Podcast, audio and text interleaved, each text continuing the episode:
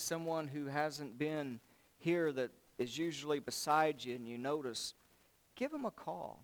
See how they're doing. Um, uh, Miss Lee's doing doing better. She's still progressing. Uh, been visiting with her on Sundays, so keep these folks in our prayers. They they they really covet our prayers and they really do help. So let's take a moment to silently go in prayer, prepare our minds and our hearts for the study of the Word of God today, and I'll close the prayer out with us.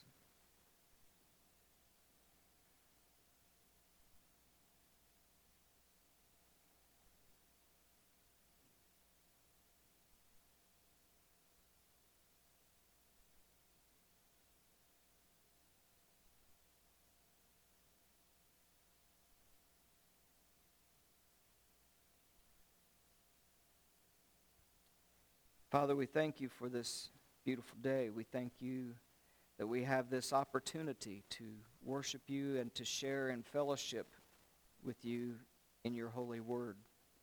Father, as we fellowship and break it open and feast upon it today, we pray, Father, that it will satisfy us, that it will continue to build an edification complex within our soul that edifies and strengthens us that we can be encouraged against the storms of life. And, and I know that many people are facing those storms right now. Almost every one of us, Father. And we mentioned several there that are in need of our prayers. And, and uh, pray for each one of them. And also our sister Sharon Ernst. Uh, Father, she had her treatments start back again this week with three different types of chemotherapy and and we pray father for that and we pray for a good report for zoe when she goes on the 9th of july for her evaluation. So father we we're just in prayer for so many people. And if i ever forget to mention someone please pray that that they understand that it wasn't by intention. Father, we are the body. We are your body, and sometimes the body is has many things going on with it, and you as the head know what's going on and pray for you to be with each and every person that makes up your body. And Father, be with us now as we soak in your word. May it help us in life. May we take these things to heart. May we be challenged by them. In Jesus' name, amen. All right. Should I or should Yeah, I'll go ahead. I'll tell you a, a little joke. I got two of them this morning. Um, there was a young man who moved here to America, and someone asked him, his, "What's your name?" And he said, "My name's Jose." And they said, How do you like America? He said, I love America. And since July 4th is coming up this week, and, and Brenda's got her nice hat on, I, I like that. It's, he said, I, I love America, and I love the fireworks, and I love everything about it. And they said, Well, what about baseball? And uh, he said, I went to a game the other day, and they greeted me so well. And they said, Well, well how do you figure? He said, Well, they started playing the music and everybody stood up and they started singing, Jose, can you see? And he said it was just great to be welcomed that way. so, uh, another one was in, a, in this uh, uh, spiritual religious school. Um, evidently, somebody had been taking too many apples and not leaving enough for everyone else. And speaking of that, there's some apples in the back and some potatoes and onions if anybody wants to get some. But so they've been taking too many apples. So one of the, the educators had put a note there in the bowl that said, only take one apple. God's watching you. Well, so everybody, all the kids, they was just taking one apple and going down the line and getting their serving. They come to the end. There was a bowl that had cookies Someone said, Should we only take one?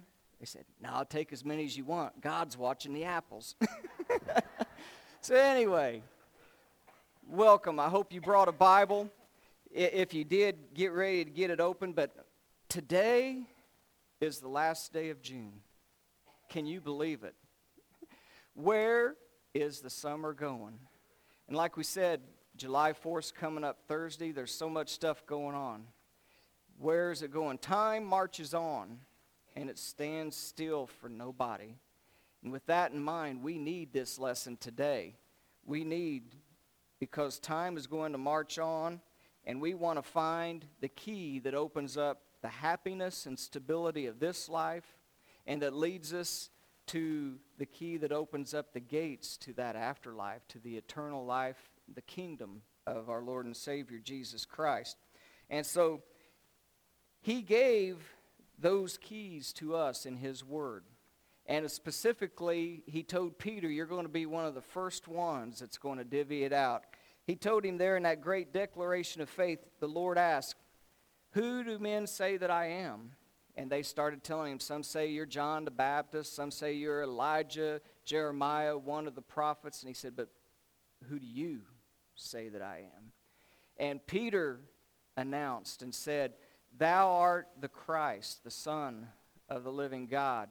And Jesus looked at him and he had to smile and think, I'm starting to get somewhere with this guy. And he said, Blessed art thou, Simon Barjona, because flesh and blood didn't reveal this to you, but my Father, which is in heaven. And thou art Peter, and upon this rock, this confession that I am the Christ, I will build my church and I am going to give to you the keys to the kingdom of heaven. Now, don't you want to know something about that? He, he's got some keys to the kingdom of heaven. And he says, I will build my church, and the gates of hell shall not prevail against it. And I'm going to open up the door for you. Peter's got keys that are not only good for that, but also for this life as well. So since you're here today, you're going to be turned on to a little secret that everyone else is not going to know about. In Luke 22, 31 and 32, the Lord said this Simon, Simon, indeed, Satan has asked for you that he may sift you as wheat. But I have prayed for you that your faith should not fail. And when you have returned to me, strengthen your brethren. The Lord chose Peter for a special purpose, and I'm glad he did. Peter was like us, he was common folk, he was a regular person. He had a lot of flaws and a lot of issues that had to be sanded, sifted, and worked out and to get smoothed out. But you know what? He did it. And Jesus told him, You are going to be sifted like wheat. The devil specifically asked to have you. And he said this, and this has always struck me, but he said, I am praying for you. Did you know that the Lord is praying for each and every one of you all the time? You know, Simon, this is going to allow you to have a unique ministry because you are going to be going through this so that you can share your experience with others and strengthen them. You can help them through something that they're going through because of what you've went through. And when you've persevered when you've overcome these things and you are strengthened and you return to me i want you to feed the sheep and strengthen your brethren. I want you to let them know so that they will have the hope. Now, I don't know anyone Harley's personal life, and I don't really intend to try. But there was a song uh, when I was young that I liked to sing, Sammy Davis Jr., The Candy Man. And the Candy Man makes everything he bakes satisfying and delicious. You talk about your childhood wishes, you can even eat the dishes. That might describe your life that everything is great, satisfying, and delicious. I don't know if it is, praise God. And listen anyway, because this will be preventative medicine in case everything's not satisfying and delicious. But I know that if you're like me, a lot of you feel like I've been sifted like wheat almost every day, every week. Something is churning and sifting me. And Peter says, Boy, have I got a message for you. The Lord is praying for you. He's interceding for you. And I want you to know something too. I pray for all of you every week. Before I study my lesson on Sunday morning to come here, I pray for you. When I'm here, I pray for you. Intercession is something that we do for each other. Let me explain what that is. What that means is, is you intervene. There used to be a show on TV, it might still be on there, called Intervention, where people intervenes in someone's life and tries to straighten something out. That's what intercessory prayer is. That's what the prayer for one another does, is it's intercessory. It pre- intervenes in somebody else's life. Paul told Timothy this in 1 Timothy chapter 2, verse 1. I exhort you, first of all, that supplications, prayers, intercession, and the giving of thanks be made for all men.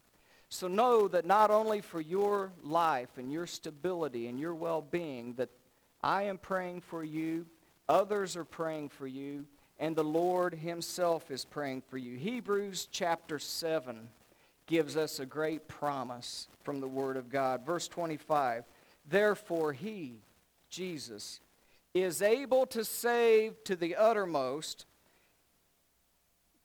That's infinity and beyond. He is able to save to the uttermost those who come to God through him.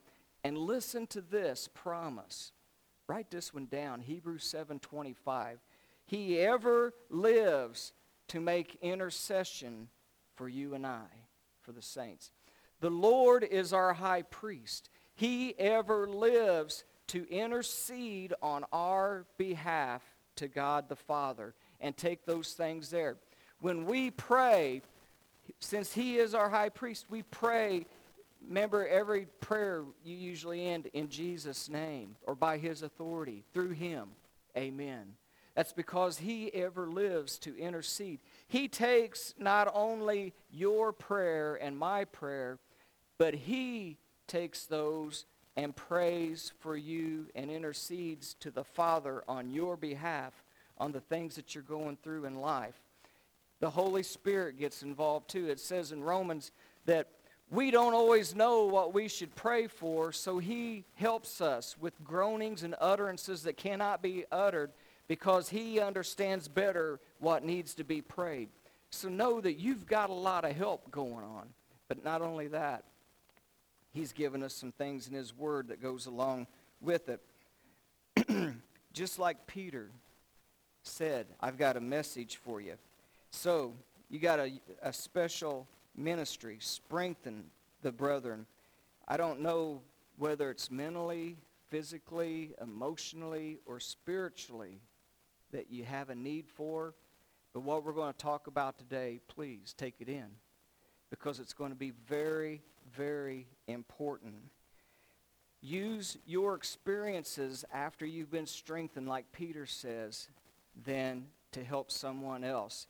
When you notice that they're going through the same trauma that you've just went through, you can help them now to overcome that as well and share with them that there's hope, that there is a way, and this is it. We're going to move on with it. Now, the very next verse that's up here after Jesus said this, that you're going to get sifted like wheat, Simon said, Not so, Lord. you don't know what you're talking about, Lord. Uh, I tell you that I am ready both to go to prison and to death for you. And Jesus said, Well, you might think you're ready, but you're not.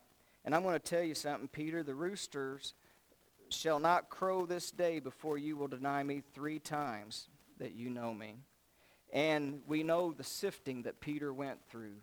We know the turmoil, the pain, the heartache that happened after the words of denial being in his mouth. The rooster crowed and the Lord turned and looked and saw and he went out and he wept bitterly. He's been to the bottom of the pit and he had a hard time with it and trying to recover. So the Lord understands. John 21. Peter's back in a rut again. He said there, I go a fishing. You know what happens when you get in your rut and things don't seem to be working out right? You go back into things that your life has been trained in and what you what you've known and that's almost like a muscle memory comfort zone. And it goes back into where you came from. And he says, I go a fishing. And the rest of the disciples that was around him said, Okay, we're going too. We're going to go with you. Now, you know what it looks like whenever you go back into your rut? It looks like this. He climbed back into his boat, and it says immediately got in his boat, but that night they caught nothing. So that's here to tell us something. That going back into that boat, into that rut, it's like nighttime, it's darkness, and it's not productive. They fished all night and caught no fish. So it might be where you lean towards, but it's not going to be a good place. It's not productive and it's not light. Jesus is the light.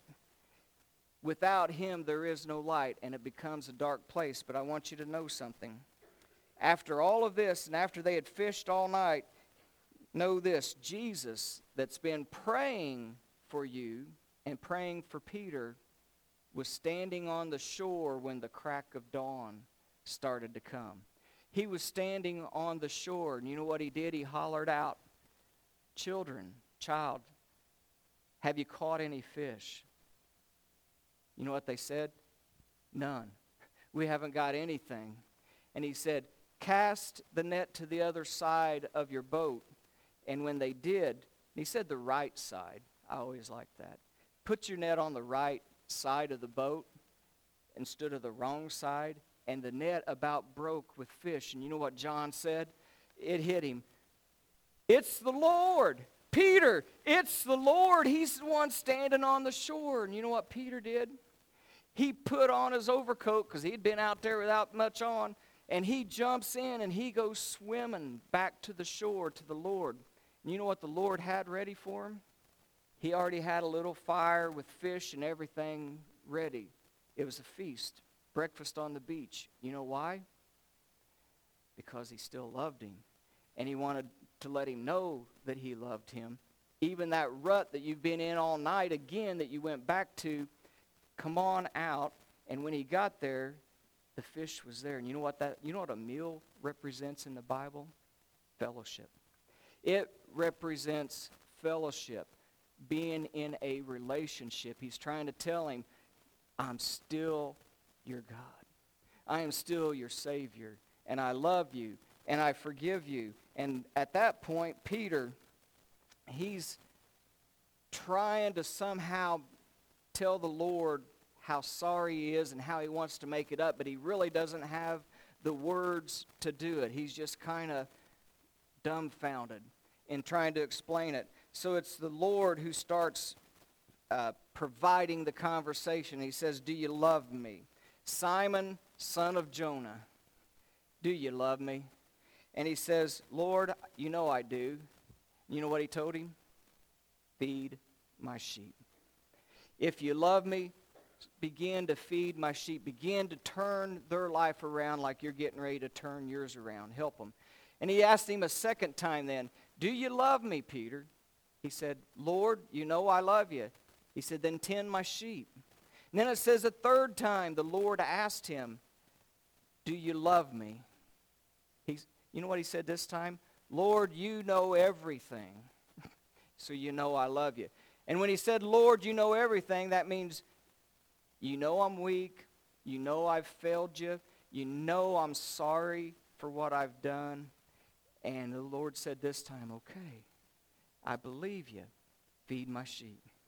You're ready now for the ministry that I'm setting you up because you've came to yourself and you love me. And so if you're ready, turn your Bibles to 2 Peter chapter 1.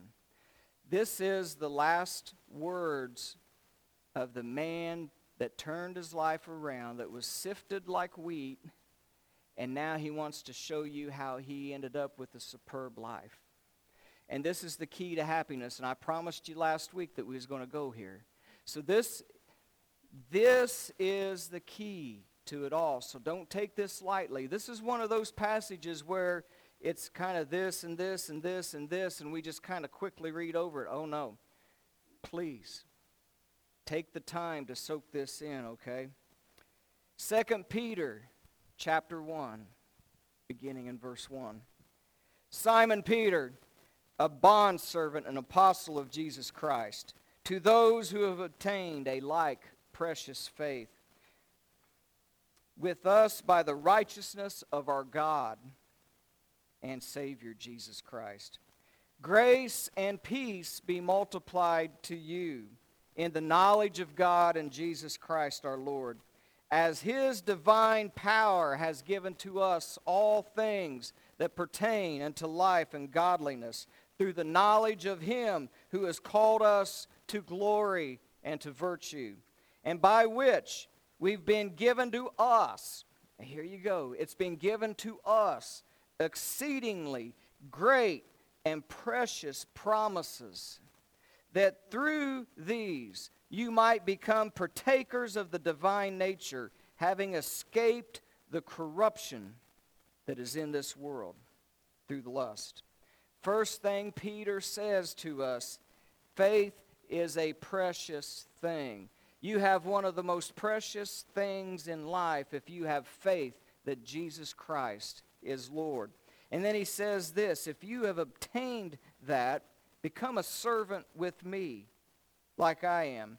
And then grace and peace will begin to be multiplied to you. And I ask you, is there anyone here who does not want grace and peace of the Lord's provision for your life? Isn't that why we come here and why we study and why we worship Him and why we love Him? We want grace and peace to be a part of our life instead of chaos and struggle. So then he says, it will be multiplied to you. It comes through what? The abundance of knowledge of Him. Peter says you can not only have it, it will be multiplied to you through the knowledge of our Lord and Savior Jesus Christ.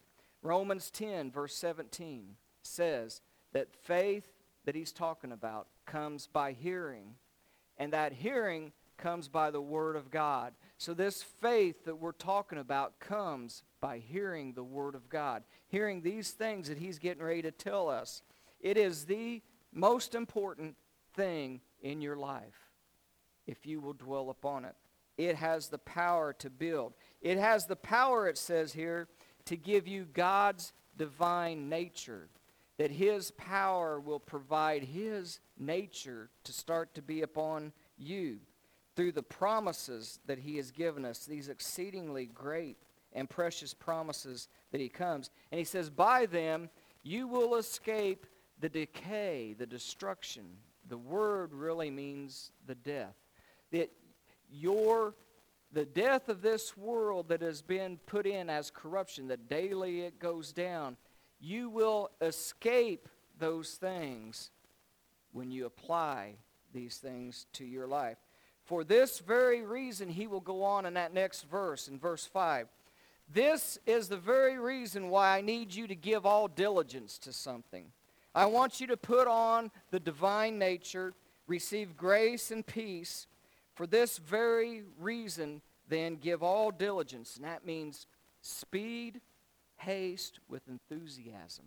It means you're excited about what I'm getting ready to hear, and I'm going to quickly put them into motion. Give all diligence for this. Add something to this faith that you have. He says, add virtue to it. Virtue is the fruit that is beginning to be born in your life because of what you are learning about God from His Word. It's what it's producing in your life. It's the goodness, the moral goodness that's displayed in how you live. You no longer begin to live like you used to live. The things that excited you then don't now living for God does. I don't, like Peter would say, I don't go to the boat no more, back to my old life. I don't talk like the sailor that I used to talk like. I don't do the things that I used to do because I'm on a different path now. Virtue begins to exude in your life and begins to show because of this knowledge that you've been given. And then it says this add diligently to faith and virtue knowledge. Why knowledge? Okay, after you've begun to learn, after it begins to produce fruit in your life, all of a sudden it makes sense and you're able to apply it to situations in your life. Let me give you a biblical example of what I'm talking about this type of knowledge. Moses. I love going back to Moses, the man of God. No one was like Moses, it was said. Most people, God said, I talk to through visions, dreams, and in ways like that. But Moses, I've spoken to Moses face to face. Moses is my man. Now, God had told him, when this last plague comes, you're going to have to move quickly and get out of here, okay? And they did. After the death of the firstborns, they're out. They're gone. And the Lord told them specifically something. He says, whenever you get to this certain point, I want you to camp right here at Hieraroth. Okay? You know where that is? The Red Sea is behind you. The mountains are on that side. The mountains are on that side. And you are basically trapped. And he said this to Moses. He said, I'm putting you here. I want you to camp here. You know why? I'm going to glorify myself. Because Pharaoh's going to come chasing after you and when he does, he's going to say, Look, they're trapped, and we can go and take them. And then I will be glorified, the Lord said. So they go and do what the Lord said and camped in this place. And sure enough, here comes Pharaoh's army, the horses, the chariots, the soldiers. They come bearing down on them. And you know what the children of Israel did? Same thing I do. They screamed. They got fearful. They were afraid. And they started, I know you guys never done this, but I have. They started blaming someone else for the problems that they got. Moses, this is all your fault. It's not mine, it's yours. You brought us here. Were there not enough graves in Egypt that you've brought us out here just so that Pharaoh can take us down? You know what Moses had to tell him? Now, now here's our knowledge that we're getting ready to add, okay? Moses said, Stand still. The battle is the Lord's. He will fight for you and prevail. You stand still and be quiet. So think about now what Peter's talking about adding knowledge to your faith and virtue, the situations in life when you are cornered, when the enemy is after you, when you feel there's no escape, when the heat and the pressure is on, don't scream, don't blame someone else. Sit back and take notice of the situation. Did the Lord say to camp here? Yes. So if the Lord told me to be here, he knows that I am here for a purpose, so that I might be glorified. Now, therefore, should I be afraid? And should I be in fear? And should I start blaming everyone else for where I'm at? Or should I start to say, Lord, my faith and virtue and knowledge begins to tell me that you can handle anything.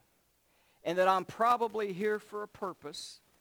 And I need to relax, calm down, and trust in you and allow you to fight for me. That's what it means when it says you add to your faith virtue and to virtue knowledge. Because knowledge begins to get you comfortable in life that no matter what situation I'm in, what I've been through, what is going on, that evidently the Lord has told me to camp in Ha Heroth, and that even though it looks bad to me, he's got a plan and purpose behind it. And you know what happened after that? The, Moses told him, Stand still, the Lord will fight for you. And all of a sudden, the pillar moved to the back and separated the army from the children. The Lord parted the sea, made it dry land. They went across. The Lord pulled the plug, and here come the army again. They began to get fearful again, and Moses said, No, wait. And the Lord told him, Stand there. Raise that rod and cause the waters to go back across. And the Lord crashed the waters upon the chariots, upon the soldiers and the horses. And he took care and fought the battle. You know what else he did? While they were going across, when the waves started to begin to crash, if you look back there in Exodus, it says the Lord pulled the wheels off the chariots. The wheels started flying off because the Lord pulled them off. Why? So they couldn't get away. And then the water crashed on them.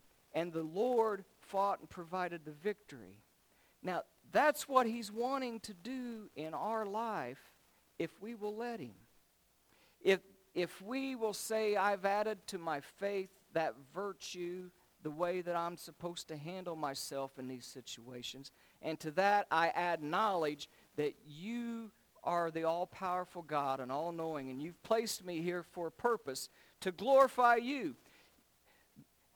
In the worst situations you had, if you look back in life, the Lord has been glorified in your life through it, and it has blessed somebody from it if you will look at it. Now, he says, add to your faith virtue, to virtue knowledge, and then he says, after knowledge, add self control. Because once I began to put these things into practice, and I've seen that the Lord has won a few victories for me and pulled some wheels off some chariots, then I can control myself in these situations. I no longer spin out. I no longer freak out.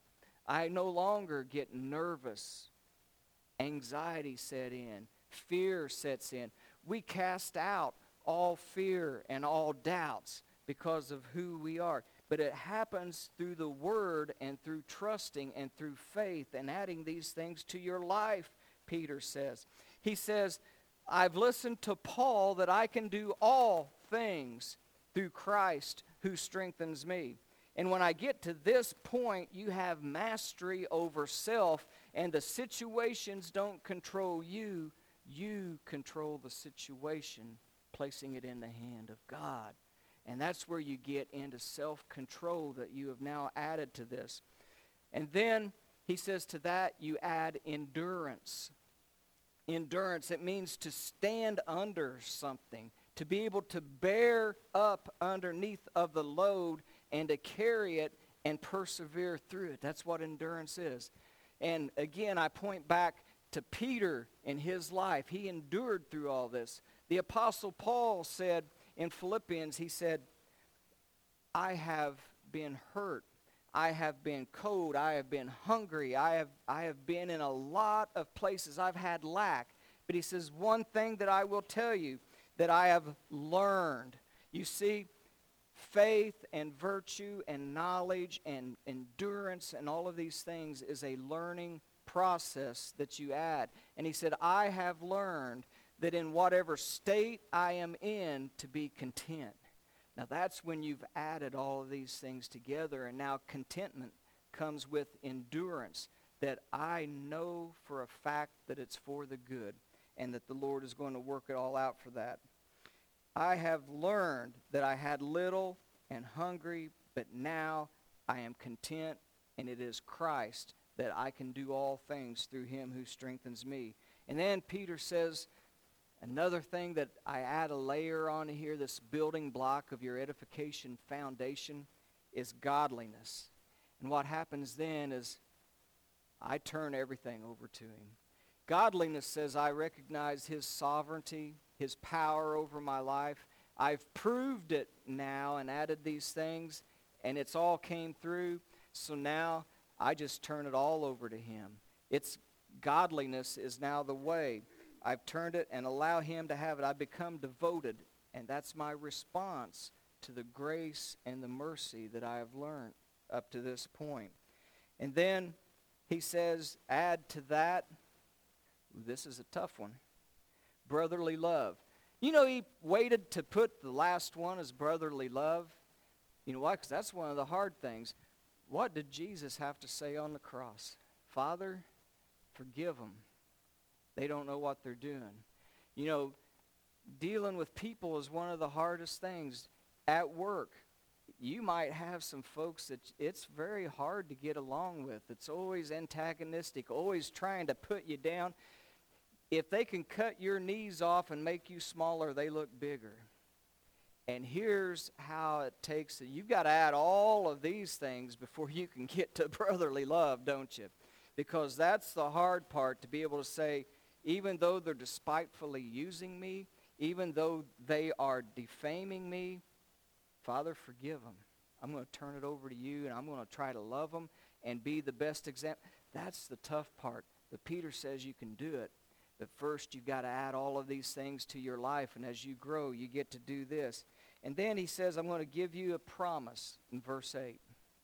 I give you a promise here that if you are exercising these things in your life and you have added them to it, he says, you will not be barren or unfruitful in this life because of the knowledge that you have gained in Jesus Christ.